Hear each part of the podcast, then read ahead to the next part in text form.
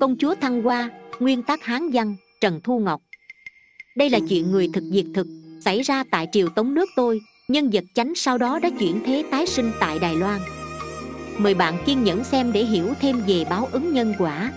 Triều tống có nàng công chúa tên thăng hoa, tính rất kiêu kỳ tuổi vừa 18 chưa kết hôn xinh đẹp vô song. Ngày nọ nàng ở tại cung điện chiêu hòa nghe phụ dương và mẫu hậu nhắc đến tân khoa trạng nguyên mạnh đạt, một thanh niên có tài văn chương thi phú hơn nữa còn chơi đàn rất giỏi. Sau đó, hoàng đế mời tân khoa trạng nguyên nhập cung để đàn cho dương công quý tộc thưởng thức và ra lệnh triệu tập hoàng hậu, quý phi, công chúa, các dương tử trong ba cung 72 diện, đồng đến dưỡng sinh điện uống rượu nghe nhạc, vua ra lệnh cho mạnh đạt khải đàn. Mạnh đạt vừa đàn vừa hát, lời ca trầm ấm du dương. Mọi người nghe đều cảm động, cùng vỗ tay tán thưởng. Các quý phi và công chúa xôn xao bình phẩm về mạnh đạt riêng công chúa thăng hoa thấy mạnh đạt tài mạo song toàn phong độ thanh cao, khôi ngô anh tuấn thì lòng rất ngưỡng mộ. Hôm nọ, hoàng đế và hoàng hậu đang bàn hôn sự cho thăng hoa, đúng lúc nàng đi tới. Hoàng đế liền nói, con đến thật đúng lúc, chúng ta đang bàn về hôn sự của con con đã có ý trùng nhân chưa? Công chúa thẹn thùng thưa, con nay tuổi mới 18 hãy còn nhỏ lắm, phụ dương cần chi phải dội vàng hoàng hậu đứng bên cạnh dội bảo 18 tuổi đâu còn nhỏ nhất gì hồi ta 16 tuổi là đã vào cung hầu hoàng thượng, tính đến nay đã hơn 20 năm, nam lớn cưới vợ, gái lớn gả chồng. Nếu để lâu, chỉ càng phát sinh rầu lo thêm thôi, ngày sau con sẽ hối gì muộn màng đó. Công chúa bị hoàng hậu thúc ép, đành nói, hôm nay thấy tân khoa trạng nguyên mạnh đạt tuổi trẻ tài cao, rất có triển vọng, coi bộ là bậc nhân tài, chàng không những văn chương tuyệt luân, lại đàn giỏi hát hay. Thật đáng ngưỡng mộ. Hoàng đế và hoàng hậu thấy thăng hoa luôn miệng khen mạnh đạt hiểu ngay là công chúa rất ưa thích chàng, bèn âm thầm phái tể tướng làm mai, trai duyên cho hai người. Hai ngày sau, đúng lúc mạnh đạt có việc vào cung thăm tể tướng, ông liền hỏi, tân khoa trạng nguyên tuổi trẻ tài cao, tính nết, dung mạo đều bất phàm, chẳng biết đã có vợ hay chưa? Mạnh đạt thưa, giảng sinh đã thành thân từ hơn 4 năm trước rồi à tể tướng lắc đầu nói, tiếc quá tiếc quá. Hôm nay thiên tử thấy ngươi khôi ngô anh tuấn tài mạo hơn người nên có ý muốn đem công chúa thăng qua gả cho ngươi, chẳng biết ý ngươi thế nào. Mạnh đạt vừa nghe qua, hồi hộp thưa, ý ngài nói, bệ hạ muốn chọn tôi làm phò mã ư? Đúng vậy, ông trạng ơi. Ông hãy suy nghĩ cân nhắc thử xem, nếu mà ông cưới công chúa và trở thành phò mã thì cả đời tha hồ hưởng vinh hoa phú quý không hết đó. Mạnh đạt liền nghĩ tới gia cảnh nghèo nàn của mình, ngay cái chuyện cơm ngày ba bữa cũng là mối lo lớn cả đến món tiền lên kinh ứng thí cũng do vợ chàng cắt tóc bán đi mới có được. Nếu như phải quay lại sống cảnh cơ hàng khổ sở như xưa, chàng thực không muốn chút nào. Huống chi công chúa thăng hoa dung nhan thập phần kiều diễm, có được cơ hội dinh long tựa phụng như vậy thì ai lại không muốn kia chứ? Thế là chàng đồng ý. Không bao lâu, đám cưới mạnh đạt và công chúa diễn ra linh đình. Đêm tân hôn, giây phút mạnh đạt dở khăn tân nương ra nhìn thấy công chúa xinh đẹp mỹ lệ, còn nhoẻn miệng cười duyên với chàng, mạnh đạt vô cùng đắc ý. Vì vừa đổ tân khoa trạng nguyên đã được tuyển ngay làm phò mã, thực là 10 năm hàng di không ai ngó, vừa mới thành danh được quý ngay. Mạnh đạt đi thi một lần đó, đến nay đã 3 năm không quay về. Chàng hoàn toàn quên hẳn quê nhà có người vợ cũ mòn mỏi ngóng trông, nàng đã hy sinh, cắt phăng mái tóc đẹp bán cho chàng đi thi. Thật là con người bạc tình phụ nghĩa có mới quên cũ. Hôm nọ, mỹ loan, vợ cũ của mạnh đạt, nghe đồn là mạnh đạt hiện giờ đang làm quan. Nàng vui mừng khôn xiết, dội đi dây hàng xóm hai lạng bạc để lên kinh đoàn tụ cùng chồng. Trên đường, mỹ loan nếm đủ mùi gian nan vất vả, cuối cùng cũng đến được kinh thành. Nhưng đến đây nàng nhận được tin trời giáng, mạnh đạt giờ đã làm phò mã, đang sống hạnh phúc với công chúa thăng hoa. Lòng nàng càng bi ai khi nghĩ đến cảnh mình bơ vơ ở chốn kinh thành chung quanh không có ai thân thích. Bị chồng phụ tình say duyên mới, nàng đau khổ muốn khóc nhưng nước mắt không trào ra được. Sau đó nàng nghĩ, đã đến kinh thành, may rủi gì cũng phải đánh liều, thử đến gặp chồng xem sao. Nàng hỏi thăm và biết dinh thự phò mã ở phía tây ngoại thành, bèn đi thẳng đến đó. Nhằm lúc mạnh đạt đi vắng, nàng phải tới lui ngót ba lần mới tìm được mạnh đạt. Mạnh đạt vừa nhìn thấy nàng, tỏ vẻ hết sức căng thẳng, dội sắp xếp cho nàng ở nhờ một nhà dân gần đấy từ đó, mạnh đạt thường giấu thăng hoa, lén đến thăm vợ cũ. Ba tháng sau, mỹ loan mang thai, việc này không bao lâu cũng đồn đến tai công chúa. Thăng hoa đùng đùng nổi giận, nhưng chẳng biết xử trí ra sao, đành đem việc này bàn với tỳ nữ thân tính là a kiều. A kiều bảo phải lập tức ban tử ngay cho vợ cũ mạnh đạt để tránh đêm dài lắm mộng. Công chúa nghe bàn, cảm thấy có lý, lập tức lệnh cho a kiều đi tìm mỹ loan a kiều dội đi tìm thư đồng tâm phúc của mạnh đạt, hỏi thăm tông tích vợ trước của chàng. Mới đầu thư đồng chẳng chịu nói, a kiều liền tặng cho y 10 lượng bạc. Thế là thư đồng tối mắt, liền khai ra, vợ trước mạnh đạt đang ngủ tại nhà trương tam ở phía đông ngoại thành, cách đây không xa. A kiều moi được tin này rất hài lòng, hí hửng quay về tấu trình cho công chúa hay. Công chúa liền lệnh cho a kiều đi mời mỹ loan tới. Mỹ loan đáng thương trước đây sống tại làng quê cùng chồng, từng nếm qua tháng ngày hàng di gian khổ nhưng vợ chồng họ rất khắng khích, yêu thương. Vì mạnh đạt học cao, có tài, lại đàn giỏi hát hay, nên dân làng hết sức mến mộ họ. Sau đó vì mạnh đạt muốn thực hiện hoài bão lý tưởng mình, bèn lên kinh ứng thí. Vừa thi, chàng đã đậu trạng nguyên, nhưng bất hạnh thay, chàng lại lọt mắt xanh công chúa, được tuyển làm phò mã. Một lần đi thi ba năm bạc tinh, do vậy mà mỹ loan phái lặn lội ngàn dặm tìm chồng sau khi mạnh đạt đã sắp nàng ngủ tại nhà người bạn thân họ trương, ngày nào chàng cũng đến thăm mỹ loan. Chẳng bao lâu thì mỹ loan hoài thai. Mạnh đạt trong lòng rất vui, thầm nghĩ chẳng mấy chốc nữa mình sẽ được làm cha. Chàng hớn hở đem chuyện này báo cho các bạn thân hay. Nào ngờ do sự tình không giữ được bí mật, chuyện bị đồn lan đến tai thăng hoa, nàng nổi thịnh nộ và lệnh cho tỳ nữ tâm phúc đi tìm mỹ loan tính sổ. A kiều đến chỗ mỹ loan đúng lúc họ trương đi vắng, chỉ có mỹ loan ở nhà nhìn thấy mỹ loan duyên dáng khả ái, trắng da dài tóc, tay chân mướt rượt, trông rất nhàn nhã ung dung. A kiều thầm nghĩ, đúng là bộ dạng của kẻ được sủng ái tưng tiêu đây. Ả xinh đẹp như vậy, hèn chi mà phò mã mê mệt, không thể nào quên được vợ yêu. A kiều tức tối lắm nhưng cố giờ như không biết chuyện, giả bộ nói, xin hỏi, mỹ loan có ở nhà hay không à mỹ loan ngạc nhiên khi thấy trước mắt là một cô gái mặc y phục sang trọng, nhất định không phải con nhà dân giả nhưng vì sao lại tìm mình? Tuy thắc mắc song nàng vẫn đáp tôi là mỹ loan cô là ai? Tìm tôi có chuyện gì? A kiều nói tôi là tỳ nữ của công chúa thăng hoa. Công chúa phái tôi đến mời cô vào hưởng vinh hoa phú quý. Cô hãy mau đi cùng tôi đến cung phò mã không nên ngủ lâu ở chỗ nghèo hèn này.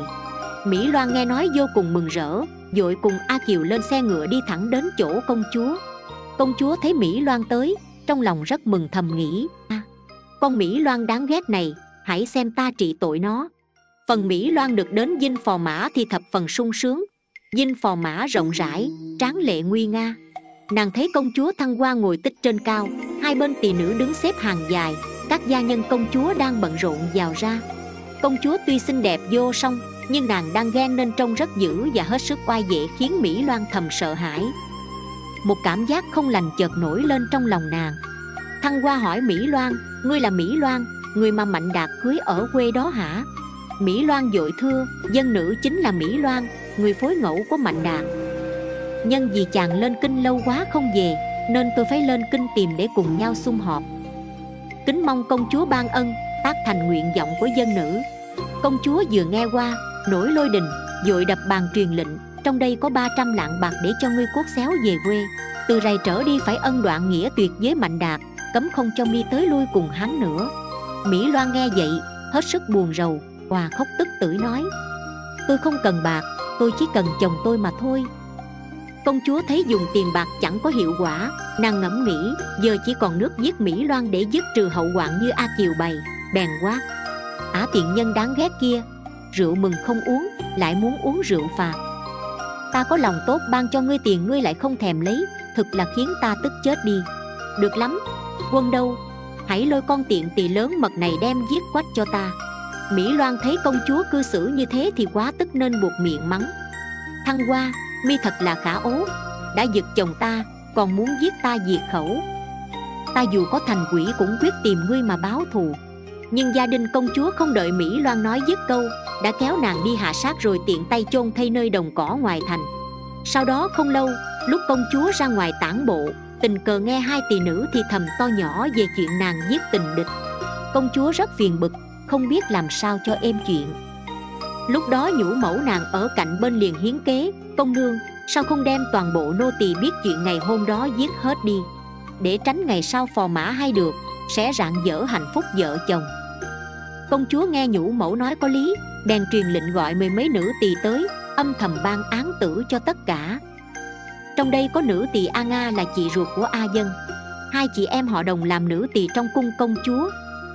Do tỷ muội tình thâm, a dân nghe hung tin công chúa muốn giết chị mình, vội chạy đến trước công chúa, xin tha tội cho a nga. A dân quỳ trước công chúa khóc nối con gian công nương, xin hãy mở lòng từ, đừng giết chị con. Con nguyện cả đời làm trâu ngựa. Cuối xin công chúa đừng giết chị con thăng hoa tâm tư đang rất bực bội nên không đếm xỉa gì tới lời thỉnh cầu của a dân. Nàng phất tay ra hiệu cho cô thối lui.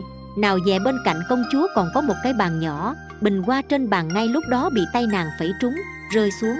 Và đập mạnh vào đầu a dân, chỉ thấy a dân thét lên một tiếng thảm thương, máu tuôn đầy mặt. Công chúa nhìn thấy cả kinh vội kêu đại phu tới dìu a dân đi chữa trị.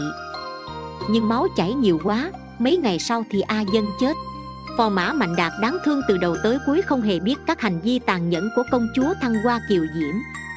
Nàng đã khéo léo che đậy bưng bít mọi chuyện. Mười mấy năm sau, công chúa thăng hoa chết, mạnh đạt cũng tiếp nối mạng dông cùng chuyển thế đầu thai tại đài loan, năm dân quốc 38 1949 phò mã mạnh đạt đầu thai vào gia đình họ ngô ở đài nam, tên là dân hùng. Lên năm đến 6 tuổi thì dân hùng học đàn violon, bởi vì kiếp trước vốn có sẵn tài đánh đàn cho nên đời này năng khiếu ấy còn tiềm ẩn. Nhạc sư chỉ cần dạy một là dân hùng hiểu mười. Thêm nữa, tiếng đàn của dân hùng hay vượt xa thầy, âm thanh vô cùng mỹ diệu. Thật trùng hợp, thăng hoa lúc này cũng chuyển thế đầu thai vào một gia đình làm nông ở cao hùng, tên là mỹ lệ. Thời gian qua rất nhanh, chớp mắt đã hai mươi mấy năm, mỹ lệ đã trưởng đại, thành một cô gái thông minh khả ái. Còn dân hùng trong kiếp hiện tại này, học nhạc được mười mấy năm thì xuất ngoại du học chàng sang âu châu bái danh sư học đàn violon sau khi thành tài, về nước, nổi tiếng là một danh cầm. Không bao lâu thì chàng được thân hữu giới thiệu quen biết mỹ lệ, đôi bên giao lưu suốt hai năm. Họ cảm thấy rất tâm đầu ý hợp, tình cảm phát sinh ngày càng thân thiết. Thế là họ cưới nhau và dời đến đài bắc cư ngụ. Mái ấm của mỹ lệ và dân hùng cũng giống như bao cặp phu thê bình thường khác. Mấy năm sau, mỹ lệ quen biết nhiều bạn tốt được hướng dẫn quy y tam bảo, nàng trở thành một đệ tử thuần thành của phật giáo, suốt ngày giữ khẩu đức, ăn chay. Hơn nữa nàng rất hay đến chùa tạo phúc cúng dường. Sau khi hiểu sâu pháp phật, mỹ lệ luôn khuyên lơn chồng, mong chàng có thể quy y tam bảo, nhưng dân hùng không nghe lời nàng khuyên. Hằng ngày đắm chìm trong ngũ dục, mỹ lệ cảm thấy rất khổ tâm, nàng thường ở trước phật đường niệm phật, cầu bồ tát hiển linh thức tỉnh chồng mình. Ngày nọ bạn bè dân hùng tặng cho chàng một con cua bự. Dân hùng rất thích. Thầm nghĩ tối nay sẽ có được bữa ăn ngon. Mỹ lệ thấy vậy thầm than khổ. Nàng thừa biết tính khí của chồng. Con cua bự này tối nay nhất định sẽ nằm gọn trong bụng chàng. Thế là nàng âm thầm cầu bồ tát quan thế âm cứu con cua.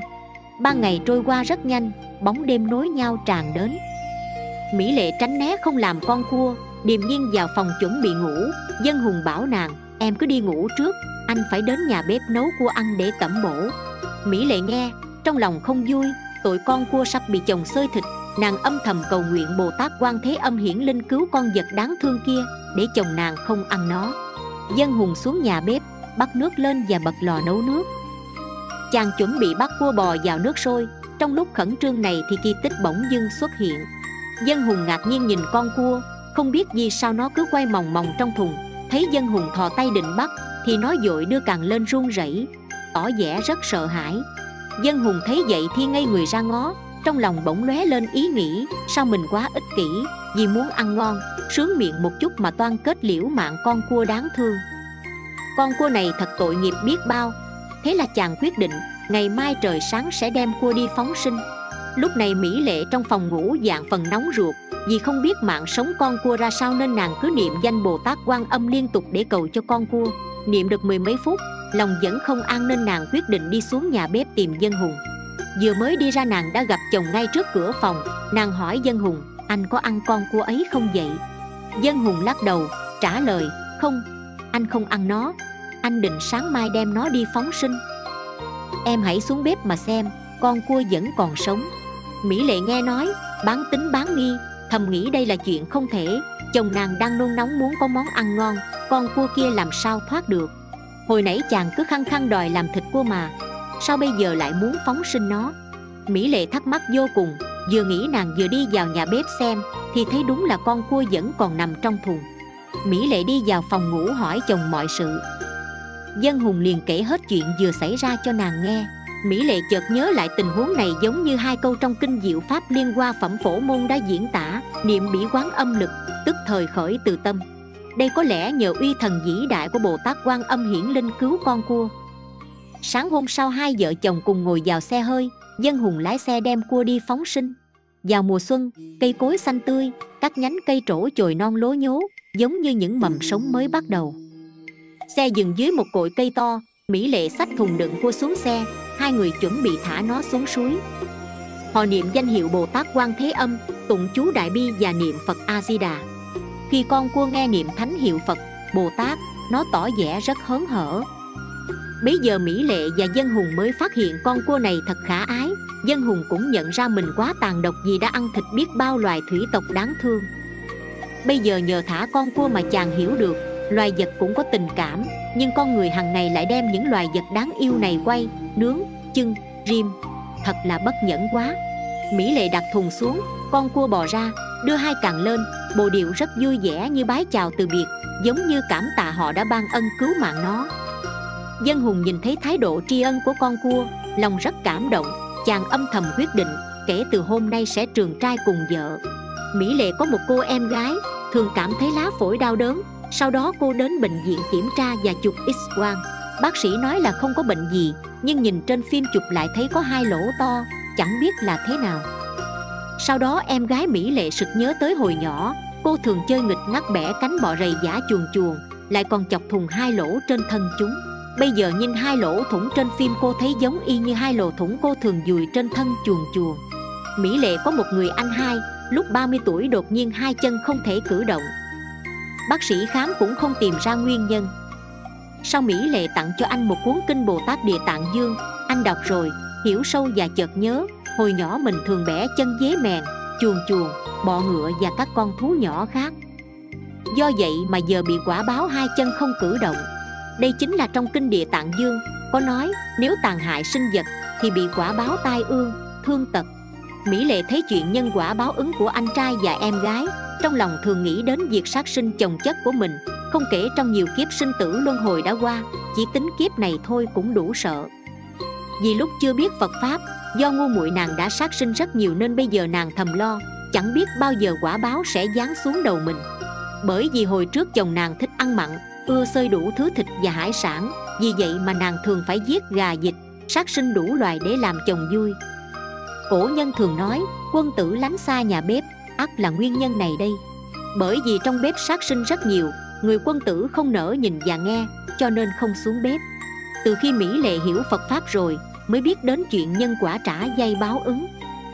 Do tội sát sinh nên sau khi quy y phật không lâu thì nàng phát bệnh, đi chữa chạy khắp thầy thuốc đông y, tây y toàn tỉnh, mà bệnh vẫn không lành bạn bè dân hùng hai tin mỹ lệ bệnh, sẵn dịp chính phủ mở cửa cho phép dân đài loan sang thăm đại lục nên họ giới thiệu và khuyên vợ chồng dân hùng hãy qua đại lục trị bệnh. Thế là hai vợ chồng liền đáp phi cơ sang thái, rồi từ đó bay sang bắc kinh. Ngồi trên phi cơ, hai vợ chồng dự tính là trước tiên họ sẽ đi thưởng ngoạn các danh lam thắng cảnh, ghé thiên an môn và tham quan cung điện hoàng đế, rồi mới vào y viện bắc kinh trị bệnh sau. Phi cơ vừa đáp xuống bắc kinh hai vợ chồng liền tìm một hướng dẫn viên thành phố để nhờ họ dẫn đến thiên an môn trước. Chính tại đây một chuyện kỳ lạ xảy ra. Quảng trường thiên an môn rất rộng lớn, hai vợ chồng đi ngót hơn 4 tiếng đồng hồ, đi đến hai chân mỏi nhừ. sau đó mỹ lệ rời dân hùng tìm đến nhà vệ sinh công cộng. Lúc đi vào nhà xí, nàng bỗng thấy một đốm sáng màu đỏ nhấp nháy xẹt qua, trông rất kỳ quái và đáng sợ, nàng nghĩ chắc do mình qua mắt. Đi vệ sinh xong, nàng đem việc này kể cho dân hùng nghe bị dân hùng la cho một trận. Chàng nói, em cứ đòi đi mãi đi hoài cho mệt đuối. Đến nỗi bây giờ đầu choáng mắt qua, mới trông gà quả quốc, nhìn đông ra tây như vậy đó. Nhưng, lúc dân hùng đến nhà vệ sinh công cộng, vừa mở cửa nhà xí ra thì đột nhiên cũng thấy một đốm sáng màu đỏ lóe lên. Lòng dân hùng thoáng giấy chút sợ hãi vì chàng có cảm giác như đang gặp phải đối thủ khí kình chống. Hai người đi nhà xí xong, thì đầu mỹ lê chợt đau như muốn dở tung dân hùng và anh hướng dẫn viên đành hộ tống nàng về khách sạn. Mới đi được nửa đường, thì thấy sắc mặt mỹ lệ càng lúc càng nhợt nhạt. Trên đường nàng cứ khóc mãi không thôi. Dân hùng đành đưa mỹ lệ đến y viện. Vào bệnh viện bắc kinh, các bác sĩ cho mỹ lệ uống thuốc và nàng ngủ thiếp đi. Hôm sau, dân hùng vừa đến bệnh viện thì cô hộ lý kéo chàng qua một bên nói nhỏ, ngô tiên sinh, mỹ lệ vợ ông có thái độ rất kỳ. Ông hãy tự mình đi vào xem thì sẽ biết ngay dân hùng liền vào phòng thăm vợ. Thấy mỹ lệ nằm dài trên giường, giọng nói nàng biến đổi rất lạ, giống như là người khác nàng nói, ta là tỳ nữ tống triều, ngày xưa hầu công chúa thăng hoa. Tiền thân lâm mỹ lệ chính là công chúa thăng hoa, còn mi ngô dân hùng tức là phò mã chồng nàng kiếp xưa. Công chúa thăng hoa nhân vì giết phu nhân mỹ loan, vợ trước của phò mã nên đã giết luôn mười mấy người tỳ nữ biết chuyện để diệt khẩu. Nhóm quỷ nữ chúng ta tìm kiếm công chúa thăng hoa đã rất lâu rồi hôm nay cuối cùng các người cũng dẫn xác tới, giờ chúng ta muốn đòi mạng ả ả phải bồi thường cho chúng ta. Hồn quỷ nói xong, mỹ lệ bị hành đau đớn khóc to không dứt. Dân hùng nghe oan quỷ nói, không kìm được run sợ đến pha rét. Chàng nghĩ nhất định hồi nãy cô hộ lý chắc đã nghe qua những lời nói lạ lùng này rồi. Chàng sợ đến muốn bỏ chạy nhưng vẫn ráng làm gan, thu hết can đảm, cố ra vẻ cứng cỏi nói. Cầu cầu xin các vị oan quỷ hãy tha cho vợ tôi một phen các vị nếu có yêu cầu gì chúng tôi đều đáp ứng tất. Chỉ xin các vị tha mạng cho vợ tôi. Hồn quỷ nói, không dễ gì tha thứ đâu. Ả hại chúng ta chết quá thê thảm. Có nhiều người phải nhận lấy cái chết oan khuất không minh bạch. Mi bảo chúng ta tha cho ả được sao? Như thế chẳng phải là quá dễ dàng cho ả. Mi có biết chúng ta bị ả hại chết rồi thì đọa xuống địa ngục ở trong ngục nhận chịu trăm ngàn thống khổ. Không bao lâu mới từ địa ngục được thả ra nhóm chúng ta đọa vào cõi quỷ sống giấc dưỡng bơ gơ vô chủ, chỉ biết nương theo gió lẫn quẩn quanh thiên an môn. Giờ đã gặp thăng hoa chuyển thế thành mỹ lệ, chúng ta đang tìm ả mà báo oán cừu kiếp trước đây. Dân hùng nghe quỷ thịnh nộ kể lễ, liền nói, tôi thấy cách này là tốt nhất, các vị đã rất thống khổ. Hãy để tôi kêu mỹ lệ xuất tiền làm đám và lễ tụng một bộ lương hoàng sám để cầu siêu cho các vị. Chỉ cần các vị chịu tha mạng cho mỹ lệ, nương vào công đức lương hoàng sám các vị sẽ sớm siêu sinh. Quỷ nói, được, nếu hôm nay không phải mi nói tha thiết hết tình, thì chúng ta nhất quyết đòi mạng ả nhưng giờ đây mi đã hứa thì phải biết giữ lời. Nếu không, chúng ta sẽ quay lại bắt ả báo thù. Thôi chúng ta đi đây. Giọng nói mỹ lệ đã trở lại bình thường như xưa, nhưng nàng lại chìm vào hôn mê bất tỉnh.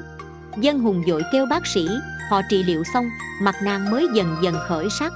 Mỹ lệ nằm viện suốt mười mấy ngày, thân thể dần chuyển tốt suốt thời gian mỹ lệ nằm viện, dân hùng một mực ở kề bên chăm sóc trông nom tử tế.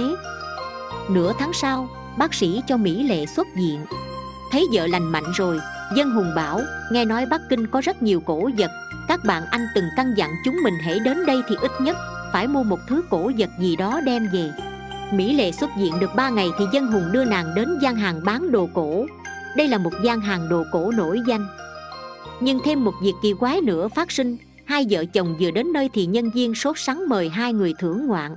Dân hùng ngắm các món đồ cổ xinh đẹp đang trưng bày la liệt và cầm lên một cái chén sứ. Còn đang xăm soi thì chủ quầy dội nói, tiên sinh thật có mắt tinh đời. Đây là cái chén cửu long ngọc của hoàng đế triều minh, rất trân quý, dùng để ăn cơm. Nếu ông ưa nó thì tôi sẽ giảm chút giá, bán rẻ cho. Chỉ lấy một dạng 5.000 tiền Đài Loan tương đương 440 đô la Mỹ thôi. Mỹ Lệ đứng bên nghe vậy tức giận nói Một cái chén nhỏ xíu mà tính giá như vậy là quá đắt Ông chủ quán nè, ông có uống lộn thuốc không vậy? Một dạng 5.000 tiền Đài Loan tương đương 440 đô la Mỹ Trong khi công nhân các ông tính theo tiền đại lục lương mỗi tháng chỉ có 6 đến 7 đô la Mỹ Bộ ông nghĩ dân Đài Loan chúng tôi toàn là hạng giàu có Nên mới nói giá trên trời như vậy hả? Dân Hùng nghe vợ ca cẩm Cảm thấy nàng nói có lý Chàng tiếp tục thưởng ngoạn các thứ khác cả hai cứ đi tới đi tới mãi. Bỗng mỹ lệ nhìn thấy một đôi bình hoa rất đẹp cao khoảng 25 cm đột nhiên nàng tỏ vẻ rất sợ hãi, giọng nói cũng thay đổi nghe rất lạ. Tôi không muốn xem bình hoa. Tôi bị công chúa thăng hoa dùng bình này đập vào đầu chảy rất nhiều máu, chảy mãi chảy mãi cho tới chết. Một đời này của tôi sợ nhất là thấy bình hoa. Tôi không muốn xem nữa, tôi rất sợ sợ lắm. Nhanh lên nhanh lên, mau đem bình hoa dẹp đi đem ngay ra đi. Tôi không muốn thấy nó, tôi không muốn nhìn thấy bình hoa đáng sợ này. Bây giờ dân hùng mới biết là hồn quỷ ở trên thân mỹ lệ đang nói. Chàng không biết xử trí ra sao. Nhìn thấy mỹ lệ té xỉu, chàng vội gọi điện kêu xe cấp cứu đưa vợ đến bệnh viện. Bác sĩ nói, bà nhà mới xuất viện không bao lâu, do bồi dưỡng chưa đủ, lại thêm bị sốc cần phải nhập viện lại, nếu không sẽ nguy đến tính mạng. Tốt nhất ông nên đưa bà về đài loan vào bệnh viện lớn cấp cứu. Dân hùng hết cách, đành nghe theo bác sĩ, lập tức đáp phi cơ về nước. Tụng kinh cầu cho oan quỷ. Về tới đài loan, dân hùng tức tốc đưa mỹ lệ vào bệnh viện đài đại. Bác sĩ tiểm không ra nguyên nhân hồn mê của mỹ lệ, đành truyền nước biển hỗ trợ thêm cho nàng. Dân hùng nhìn thấy vợ ngày càng nguy dội đi tìm sư phụ an ở ngôi chùa nọ và thỉnh tăng ni trong chùa đến trợ niệm giảng sinh cho mỹ lệ. Tụng hai ngày hai đêm nhưng mỹ lệ từ đầu đến cuối vẫn hôn mê không tỉnh. Sư an thấy tình hình mỹ lệ như vậy, đành hỏi dân hùng, giờ ông qua đại lục có phát sinh việc gì kỳ quái chăng? Nếu không, vì sao trợ niệm mãi mà tình trạng vẫn không thay đổi? Ông hãy ráng nhớ lại xem. Dân hùng suy nghĩ rất lâu, sau đó mới đem những chuyện xảy ra bên đại lục nhất nhất kể hết ra. Sư an lại hỏi dân hùng, thế khi các vị quay về, không hề tụng lương hoàng sám để cầu siêu cho oan quỷ à? Dân hùng lắc đầu đáp không. Trong thời gian vợ tôi nằm viện, tôi bận chăm sóc, không có thời gian để đi đến các chùa mời thỉnh chư tăng tụng lương hoàng sám giải oan cho quỷ. Sư an nghe dân hùng nói vậy, liền bảo, vợ ông bệnh nhất định là bị các oan gia trái chủ trong quá khứ đến đòi nợ. Những oan gia này là các hồn quỷ mà hai vị đã gặp ở đại lục. Chắc chắn họ đã thọ khổ trong ba đường ác. Vợ chồng các vị nay đã biết tu tập vì vậy, oan quỷ đặc biệt tới đòi các vị hồi hướng công đức và tụng kinh lương hoàng sám cầu siêu cho họ. Do vậy mà vợ ông vô phương giảng sinh. Tốt nhất ông nên phát nguyện siêu độ cho oan quỷ. Nếu không bác sĩ cũng bó tay, không thể nào chữa lành bệnh vợ ông. Dân hùng nghe nói, mắt rưng rưng lệ. Suy nghĩ một hồi chàng khấn giái, những oan quỷ của chúng tôi ơi, xin đừng đòi mạng vợ tôi, chỉ cần cô ấy lành bệnh thân thể khang kiện rồi, tôi nhất định sẽ thỉnh thầy và chư tăng ni tụng một bộ kinh lương hoàng sám cầu siêu cho chư vị. Dân hùng hứa xong, đột nhiên thấy mỹ lệ cử động, bắt đầu thở được sư an và các tu sĩ thấy bệnh mỹ lệ chuyển tốt, bèn từ giả dân hùng quay về chùa. Mỹ lệ nằm viện suốt 3 tháng, dân hùng do bận rộn chăm sóc mỹ lệ mà gầy tọp đi. Sau khi xuất viện, mỹ lệ được dân hùng dìu về nhà nằm dưỡng.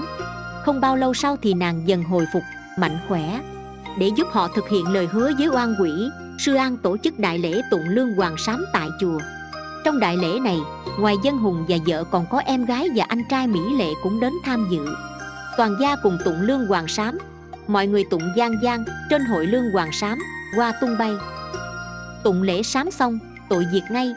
Xin nguyện tương phùng cùng nhau trong pháp hội. Đại lễ sám hối khai mạc được hơn một giờ thì việc lạ xảy ra.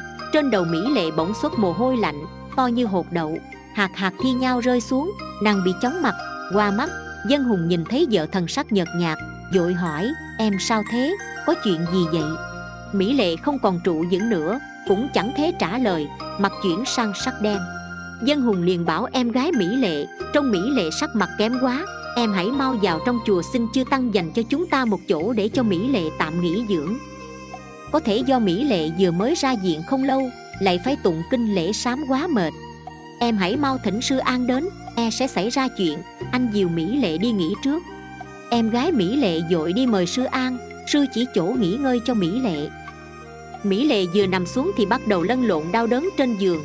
Dân hùng và em gái mỹ lệ không biết làm sao, dội hỏi sư an nên làm sao cho tốt. Sư đáp, căn cứ theo kinh thuyết tụng lương hoàng sám có thể giúp dông quỷ siêu thăng thiên giới.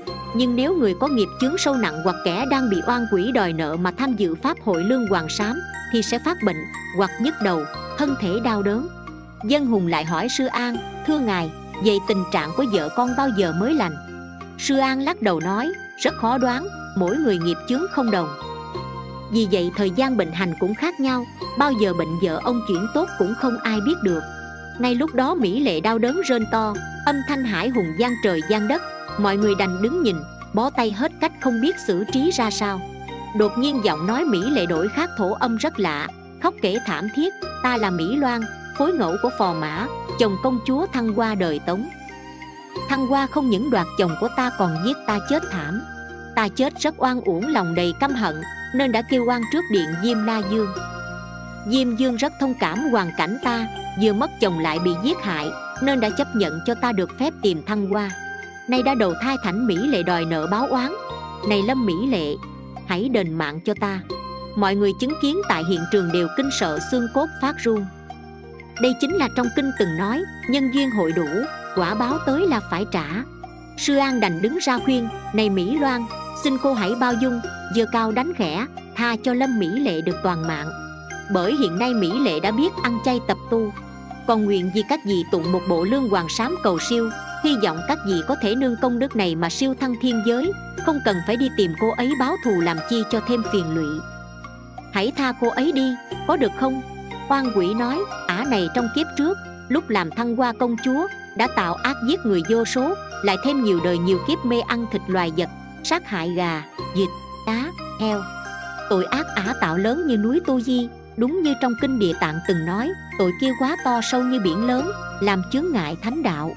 Vậy thì có lẽ nào, chỉ nhờ vào công đức tụng một bộ kinh lương hoàng sám nhỏ xíu, mà mong có thể chống đỡ, phủi hết mọi tội lỗi nặng nề hay sao? Sư an nghe cảm thấy oan quỷ nói rất đúng, dịu giọng khuyên. Đúng vậy, cô nói không sai. Tuy mỹ lệ tạo tội oan nghiệt rất lớn nhưng mong cô nghĩ lại, vì trong kinh điển cũng từng thuyết, chỉ cần người đó có tâm ăn năn sám hối chịu thành tâm sám hối các nghiệp ác mình đã tạo từ các kiếp xa xưa quyết tâm tu sửa, hướng thiện, nỗ lực tu hành, biết tạo công đức. Siêng tụng kinh điển, chuyên tâm trì chú hai niệm danh phật, bồ tát, nương nhờ oai lực chư phật bồ tát mà có thể tội nặng được trả báo nhẹ. Quan quỷ khóc nói, sư thầy lý luận như thế thì mối hận thâm thù trong quá khứ của tôi suốt bao nhiêu năm cũng không còn cách chi báo oán. Nếu vậy tôi chẳng cam tâm, tôi nhất định phải báo thù sư an giải thích, tôi không hề có ý nói như vậy để làm cô thiệt thòi. Xét tình hình hiện thời, chính lòng căm hận thâm sâu đã lưu giữ cô ở mãi trong ba đường ác. Như thế rất là khổ, khiến cô vô phương chuyển thế đầu thai. Bây giờ cựu nhân của cô là vợ chồng mỹ lệ đang rất hối cải. Họ đã biết tích đức tạo thiện, trường trai, chân thành tu hành sửa lỗi. Vậy thì xin cô hãy bao dung, mở lòng tha thứ để tâm tư cô nhẹ nhàng và có thể thăng hoa bay lên cao để cô có thể hưởng được hạnh phúc an lạc mà cô đáng được hưởng. Cô chẳng nên tìm họ đòi nợ nữa. Tôi khuyên cô hãy chuyển tâm hận thành tâm lành hỷ xã điều này sẽ đem lại lợi ích rất lớn cho cô. Vì tâm tốt, chiêu cảnh tốt. Hiện thời cô hãy năng lui tới chùa tham dự các pháp hội. Chịu khó nghe kinh tập tu và chấp nhận ban cho oan gia của cô một cơ hội tu hành. Chuộc lỗi để họ tạo công đức hồi hướng đến các vị, để các vị có thể chuyển thế đầu thai vào cõi lành như vậy chẳng phải sẽ tốt hơn rất nhiều sao? Tất cả do tâm tạo, chịu buông xả oán hận là các vị không còn phải ở trong ba đường ác chịu khổ. Cô có đồng ý không? Quan quỷ nghe sư an phân giải, dịu giọng nói, hôm nay nếu chẳng phải thầy thuyết có nghĩa, có tình và hợp ý, thì tôi nhất quyết không tha cho ả. Này lâm mỹ lệ, ngươi phải nhớ rõ, nợ kia sau này ta sẽ tính nếu như ngươi không tu đàng hoàng, lòng hối cải không chân thành. Ngươi phải làm thật nhiều thật nhiều công đức để hồi hướng cho tất cả oan quỷ chúng ta. Nếu không chúng ta sẽ đến hành tội tàn khốc. Giờ ta đi đây. Oan quỷ đi rồi, mỹ lệ hồi phục như cũ. Nghỉ ngơi một chút, nàng cùng mọi người tiếp tục tụng lương hoàng sám. Pháp hội kết thúc, mỹ lệ cũng dần hồi phục mạnh khỏe. Nửa năm trôi qua, một tối nọ, mỹ lệ đang nằm trong phòng. Đột nhiên nhìn thấy các con vật cả đời mình từng giết ăn như gà, vịt, cá heo chúng đồng tới đòi mạng, cấu xé nàng. Mỹ lệ sợ quá kêu thất thanh. Dân hùng thấy tình hình như thế vui chạy đến niệm danh phật và tụng chú giảng sinh. Lúc này, mỹ lệ bỗng dưng nhìn thấy một con cua to lớn mà vợ chồng nàng từng phóng sinh, chạy tới can ngăn khuyên lơn đám loài vật đừng đòi nợ. Mỹ lệ lúc này đầu đau nhất như muốn dở tung. Nàng dội niệm phật, dân hùng cũng dội cầm máy niệm phật đến. Hai người cứ niệm niệm theo mãi cả hai chẳng biết mình niệm được bao lâu, cho đến khi họ thấy một đạo hào quang và hình ảnh đức phật a di đà cực lớn đang hiện thân tiếp dẫn vô số loài vật kia. Khi không còn thấy chúng nữa, hai vợ chồng mới ngưng niệm. Chuyện mỹ lệ và dân hùng đời trước từng làm công chúa phò mã, được nhiều người biết nên đã kể lại và lưu truyền rộng rãi trong giới phật giáo miền bắc đài loan. Do vậy mà câu chuyện này được viết lên dựa theo đó. Mong mọi người đọc xong đều thu được lợi ích. Trích báo ứng hiện đời ni sư hạnh đoan dịch. Câu chuyện đến đây là hết. Cảm ơn các bạn đã chú ý theo dõi. Nhớ follow kênh mình để được nghe những câu chuyện phật giáo ý nghĩa mỗi ngày nhé.